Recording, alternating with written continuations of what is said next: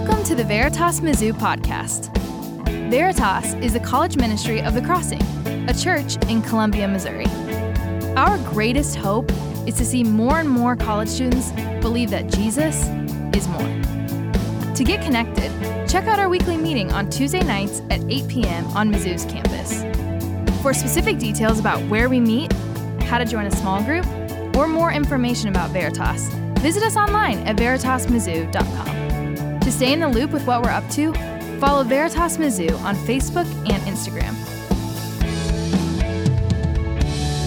We hope you're encouraged by this message. Hey, people. Uh, my mic's not on. Maybe. Yeah, there it is. What's up? Hey, it's uh, it's great to see you guys, man. It, it has been way too long. Three months, I think we were talking about earlier. That's uh, crazy to me. Some of you, this is your first time to Veritas. I'm glad you're here. Some of you have been coming for a long time. Uh, I'm glad you're here.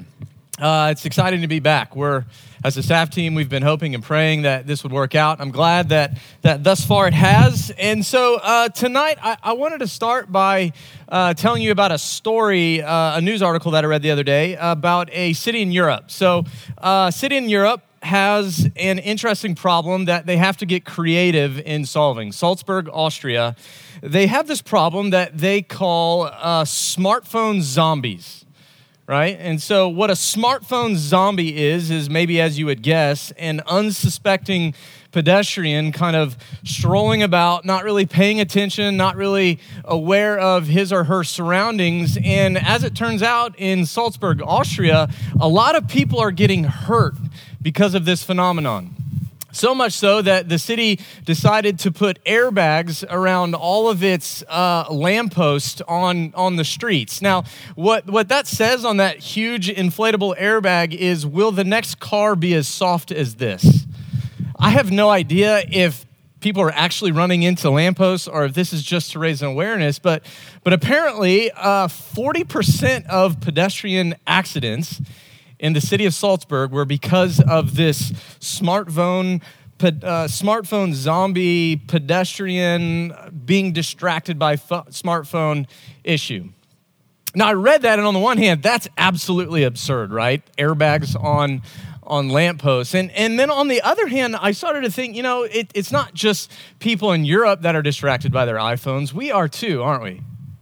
I mean, if we're honest, we're constantly distracted by our phones. I read that back in 2017. I'm sure it's much higher now. That the average time amount of times that an iPhone user touches his or her phone a day is 2,617 times. 2,617 times a day. This is like three years ago, so imagine what it is now. That's how many times we touch our iPhones a day. Now, think about the time that we're also distracted by YouTube and Netflix and email and text messages and social media and on and on and on and on, right? Devices and screens, they're constantly demanding our attention, constantly stealing our attention. We've all read of, we've all heard of the, the Google employee, the, the Facebook engineer, the, the Steve Jobs of the world saying, We're literally creating these things we're creating these things, these apps, these devices to steal your attention. We're creating these things to create a sense of dependency. We're creating these things to distract you. So, so one of the leading researchers of Microsoft, Linda, don't know her name, Linda Stone, she says this. She says that continuous partial attention is our new normal continuous partial attention is our new normal. It's kind of true, isn't it? I mean, if I think about my own life, maybe if you think about yours, I'm, I'm constantly doing multiple things. My mind's here, I'm, I'm here, I'm here, I'm here, I'm here, I'm, I'm, I'm busy, I'm, I'm doing all this stuff, I'm distracted constantly, so much so that continuous partial attention, it's my new normal. Now, now, if that's true, then it has to raise a question. What is this doing to our relationship with Jesus? What is this reality doing to us spiritually? So, someone once asked uh, Tim Keller, former pastor of big church in New York City, he's written a lot of books, you know him. Uh, someone asked Tim Keller, hey, why do you think so many young Christians struggle with God in their lives? Why do you think so many young Christians struggle with their faith? And Tim Keller's response is noise and distraction.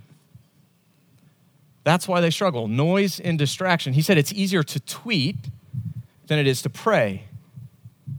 Now, maybe Twitter's not your thing, but we could easily add it's easier to scroll, it's easier to binge, it's easier to text, it's easier to post, it's easier to shop, it's easier to watch, it's easier to sleep than it is to spend time with Jesus, isn't it? See, for a lot of us, myself included, I say us, me too, it's easier, it's far easier to be distracted at times than it is to spend time with God. And the reality is, this isn't just a new problem. It's not just 2020 and this is an us issue. This is a this is the thing that was true in the Bible too. First century, Gospel of Luke, chapter 10. It's a story that you're familiar with, but we're going to look at it again. Picking up in verse 38. As Jesus and his disciples were on their way, he came to a village where a woman named Martha opened her home to him. She had a sister called Mary who sat at the Lord's feet listening to what he said, but Martha was distracted distracted by all the preparations that had to be made. She came to him, Jesus, and, and said, Asked, Lord, don't you care that my sister has left me to do the work by myself? Tell her to help me. Martha, Martha, the Lord answered, You are worried and upset about many things, but few things are needed, or indeed only one. Mary has chosen what's better, and it will not be taken away from her. So, so you, you get the story, right? Like you two sisters. And one sister, Mary, is in a room sitting at Jesus' feet listening to him. And the other sister is in the other room doing all the things that had to get done. Good things.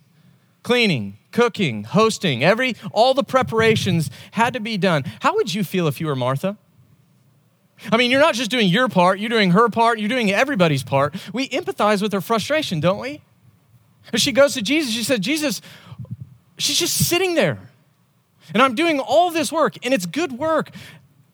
And she's just sitting there. Tell her to help me. And that's when Jesus, he kind of does a gut punch, doesn't he? Because he turns Martha's frustration on its head and he says, Martha, Martha, Mary's chosen what's better.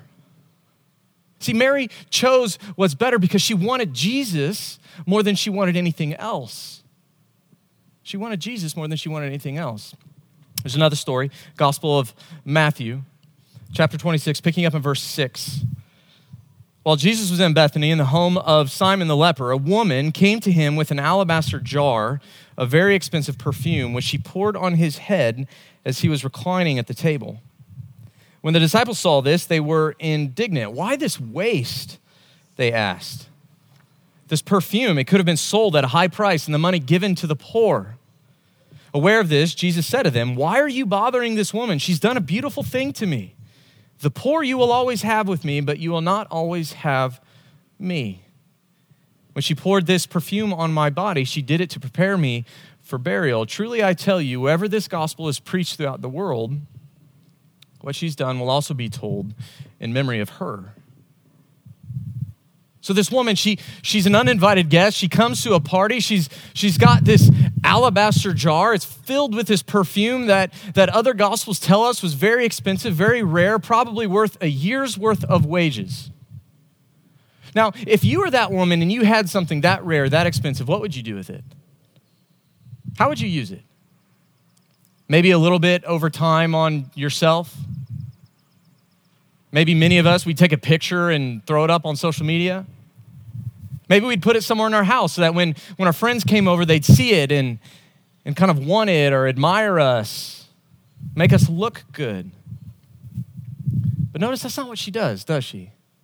No, she takes the jar and she breaks it, meaning she had to use all of it, not just some of it, because you can't just fix a broken jar and she dumps it all on Jesus. Every last drop. Something worth an entire year's worth of wages. And, and when she does it, what do the disciples do? They're indignant, aren't they? They say, What a waste. That's such a waste. It's a waste of money. It's a waste of perfume that could have been sold. It could have gone to good use. It could have helped the poor. You see, that woman's actions were, were excessively offensive to them. But not so to Jesus. Jesus saw that action a lot differently. They weren't, her actions weren't excessive, they weren't wasteful. What does Jesus say about them? He says they're beautiful. What she did was beautiful. Why? Well, because what, what she was more interested in was honoring Jesus than herself. What she was more interested in was honoring Jesus than an expensive perfume that not many people had. See, that woman, she wanted more, she wanted Jesus more than she wanted anything else. Jesus was worth far more to her. Now, maybe that sounds familiar. Maybe it sounds familiar because the two stories, they're about the same woman. See, the Gospel of John, let there be light. The Gospel of John, it tells us that, that the same Mary that sat at Jesus' feet while her sister Martha was in the other room, distracted by all the things that had to get done, is the same Martha that had an expensive perfume and she broke the jar and she poured it all out on Jesus. Why? Because Jesus was worth everything to her.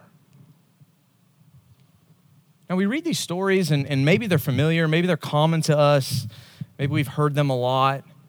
I, I don't think that we can escape the question that is staring at us in the face when we read these. What's Jesus worth to us?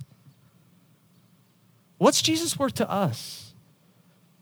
See, why is it why is it so much easier for, for a lot of us, again, myself included, to scroll, to binge, to watch, to shop, to sleep?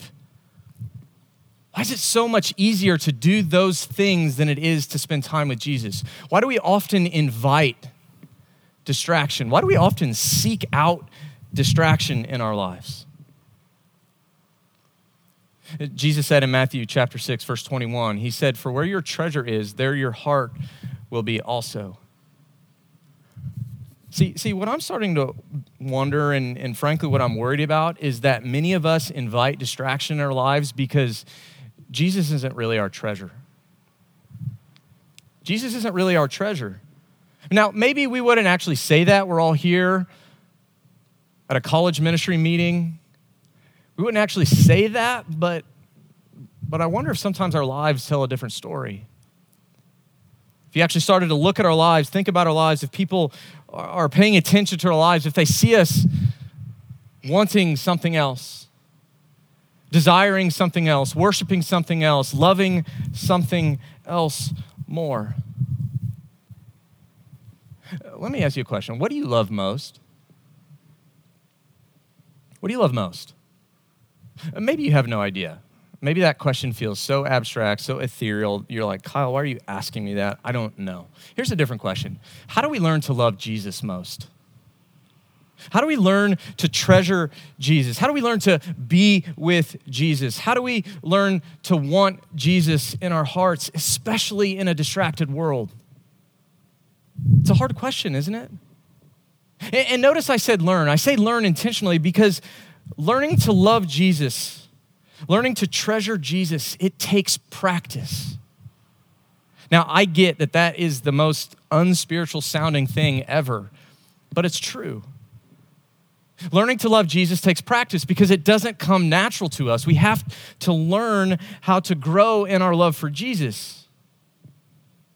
And so, if that's the case, how do we do it? Well, to be honest, there are a lot of different things that we could say. I'm, just going to share a few things that, that, for me, over the last few months, especially, that have been particularly helpful. Some of our staff team, we've been, we've been talking about these things together. Uh, three things that I think have certainly helped me, I think will help you learn to grow in your love for Jesus. And the first is this audit your daily habits audit your daily habits what do i mean by that what i mean by that is is what are the things that you do on a daily basis what are the, what are the rhythms of your day, the things that, that you do regularly without thinking much about them? You know, the like, we wake up in the morning, we roll over, we grab our phone, and boom, start scrolling. What are those things? You get home from a long day and you do what? Right before you go to bed, it's what? What are those habits? What are your daily habits? What are your daily rhythms? Here's a different question What are those daily habits? What are those practices? What are those rhythms? What are they doing to you? See, I'll be honest, that's, that's, a, that, that's a question that, that I didn't used to think much about. What are the things that I'm doing? What are they doing to me? James K. Smith, he's an author, he wrote a book. Uh, you are what you love. He, he, he has a pretty insightful comment in this regard. He, he talks about a lot of these things. This is what he says. I think we have a quote, yeah. Uh, he says, We need to recognize, we need to recognize that our imaginations and longings are not impervious to our environments and only informed by our supposedly critical thinking. To the contrary, our loves and imaginations are conscripted by all sorts of everyday practices that are loaded, everyday practices that are loaded with a vision of the good life. To be immersed in those secular practices is to be habituated to long for what they promise. Now, that's kind of wordy, but, but I think you probably get the gist of what he's saying. He's saying that our habits, our practices, our, our rhythms, he's saying that they're shaping us to want something. They're shaping us to long for something, to, to long for someone, to long for, for some vision of the good life. What is that? What is that thing? Interestingly, uh, uh, recent study researchers they they analyzed the brain activity of apple fanatics right? Maybe you're an apple fanatic i'm kind of an apple fanatic. You got to have the newest phone uh, you got to have the newest computer the newest gear that sort of thing. Here's what they found. I think this is fascinating. They found that apple products trigger the same parts of the brain of apple fanatics that religious imagery triggers in a person of faith in other words, our brains are doing the exact same things when we're using Apple products as when we're worshiping God. Our brains on Apple are literally worshiping. See, what do your habits say about what you want? What do your habits, what are your rhythms, what do your daily practices say about what you love? Remember what Jesus says for where your treasure is, there your heart will be also. See, if we want to grow in our love for Jesus, then, then we have to realize that the things that we're doing are doing something to us. The things that we're doing are doing something to us. And unfortunately, often what they're doing to us is different. It rivals what Jesus wants to do in us. It rivals what Jesus wants for us. So we have to take a, a, an audit of our habits, but it's not enough just to recognize what our daily habits are, what our daily routines and rhythms. It's not enough just to acknowledge that this is what I do. We actually have to recalibrate those routines. That's the second thing. We've got to recalibrate our routines. So early 1900s, uh, shortly after actually the, the, the infamous Titanic sinking, there was another tragic accident. A merchant vessel, merchant vessel rams into a steamship off the coast of Virginia. Not nearly the same stage or same size um, or, or same tragedy. Nonetheless, it is a tragedy because the, the ship sinks and 41 sailors lose their life. They die. Now, after the fact, they're trying to figure out how did this, how did this thing happen? What, what led to this accident? What they found is that the captain of the ship uh, was using a faulty compass. The compass that he was using, he, he hadn't calibrated it properly, and so it was like two or three degrees off. But those two or three degrees led them in the wrong direction and into another ship, and people died. Now, what does that have to do with us? Well, I think our hearts are like a compass. They're like a compass because they're orienting, our hearts orient us in a particular direction. And so, if that's true, if our hearts are like a compass, then it means that we, we need to regularly recalibrate them. It means we, we need to regularly retune them if we want to head in the right direction, in particular, if we want to head in the direction of Jesus. Proverbs 4, verse 23 says, Above all else, guard your heart, for everything you do flows from it. See, in order to love Jesus, in order to treasure Jesus, we have to recalibrate our hearts by, by forming new habits that lead our hearts to the end of the direction of Jesus. Habits and practices that, that shape our love for Jesus, not something else. See, I think sometimes we think that it, to, to love Jesus means I have to know more about him right? We treat it kind of as an intellectual exercise. The more that I know about Jesus, the more that I love Jesus. Now, on one level, it's true that the more that we know about Jesus, the more that we'll love him. But it's not enough to say that we just have to grow in our knowledge. We'll talk actually about our minds and knowing Jesus next week. But, but tonight, what I want to say is that learning to love Jesus actually takes practice. We have to do something. We have to do something, especially in a distracting world. Especially when things are constantly vying for our attention. It's not enough just to say that I know that I should do this. I actually have to do it. And so, what does it look like to recalibrate, retune some of those habits, our hearts? Well, I'll just share honestly for me, over the last few months, part of what that's looked like, it's, it's meant disciplining myself. I know this is going to sound silly, but disciplining myself to get more sleep.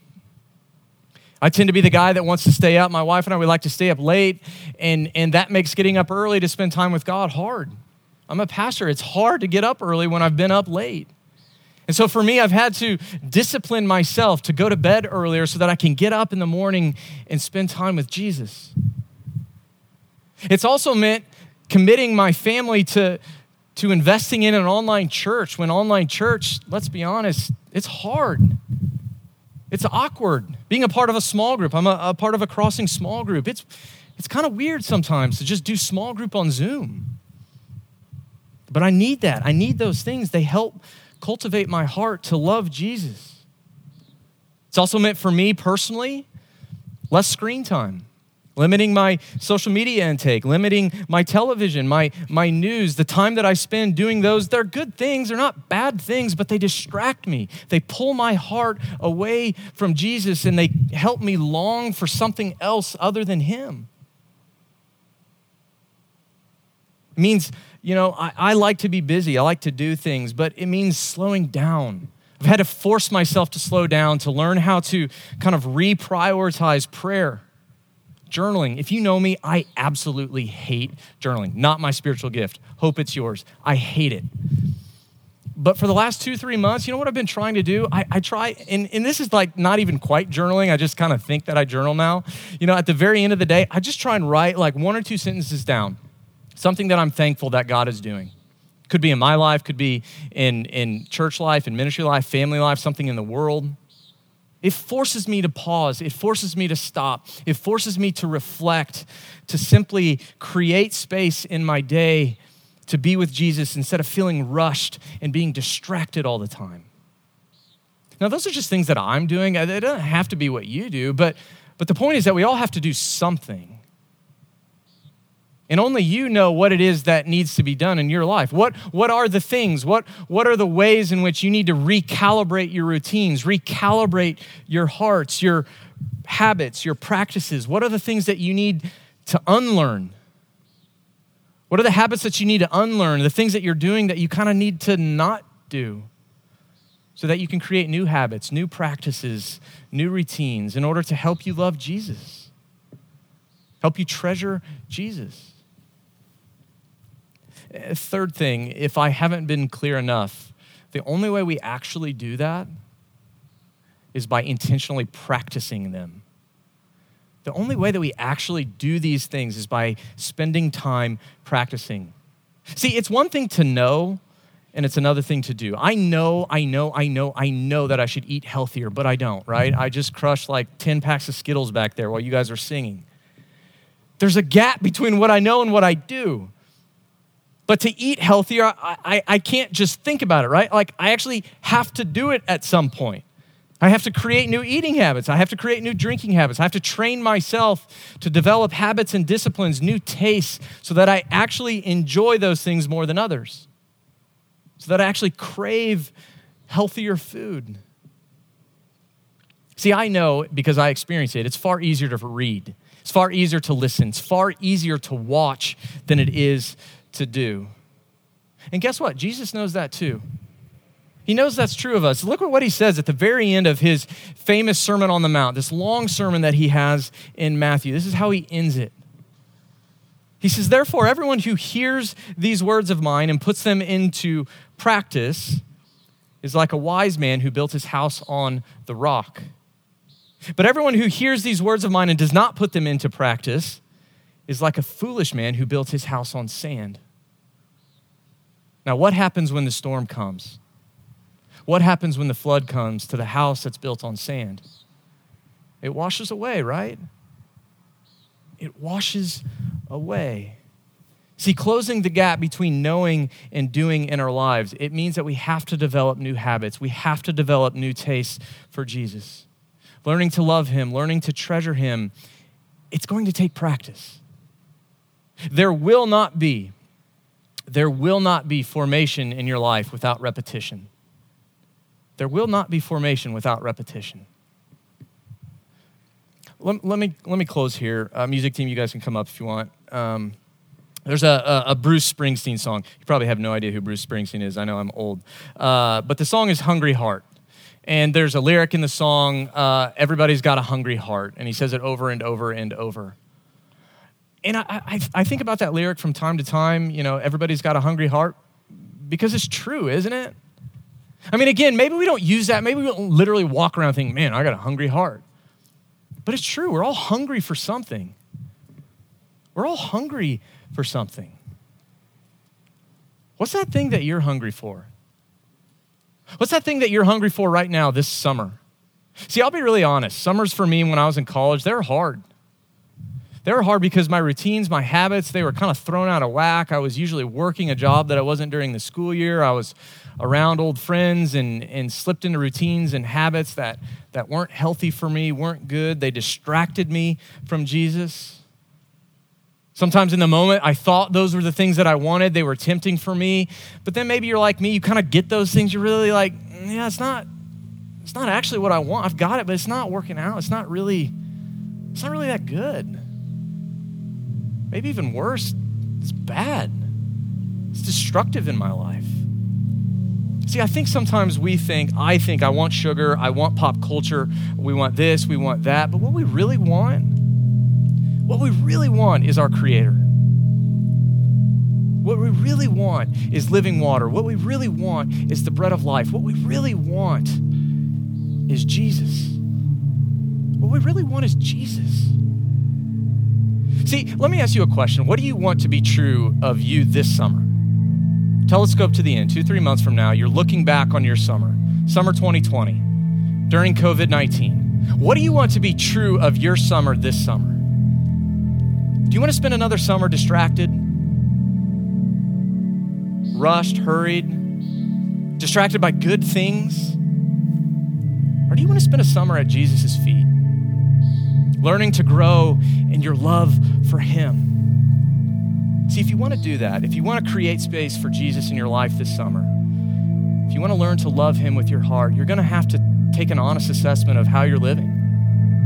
And my guess, if you're like me, you're going to have to recalibrate some of those routines. And even more, you're going to have to practice. And you're going to need people to help you practice because you can't do this thing on your own. My guess is you know that because you're here. See, I know that it's hard. I know that it's going to take discipline. I know that it's going to take time. It's, it's a lot of work. But I promise you, it's worth it. It really is. It's worth it because Jesus is more. Let's pray. Jesus, we thank you for a beautiful night to worship. We thank you for a space that we can come and we can slow down and we can just be with you. Jesus, we confess that that that we want to love you, but we don't always actually do so. And so, would you, by your Spirit, would you help us to take an honest assessment of our lives? Would you put people in our lives to help us see what we can't see? See the ways, the habits that we need to unlearn so that we can form new habits habits that shape our hearts, habits that shape our love for you. It's you that we want, Jesus. Pray these things in your name. Amen. Thanks for listening to the Veritas Mizzou podcast. If you were encouraged by this message, please be sure to rate us and hit subscribe on iTunes, Spotify, or wherever you get your podcasts. This helps other people find our content so that they can be encouraged too. Most importantly, to get connected to Veritas, check out our weekly meeting on Tuesday nights at 8 p.m. on Mizzou's campus. For specific details about where we meet, how to join a small group, or more information about Veritas, visit us online at veritasmizzou.com. To stay in the loop with what we're up to, follow Veritas Mizzou on Facebook and Instagram. Thanks again for listening.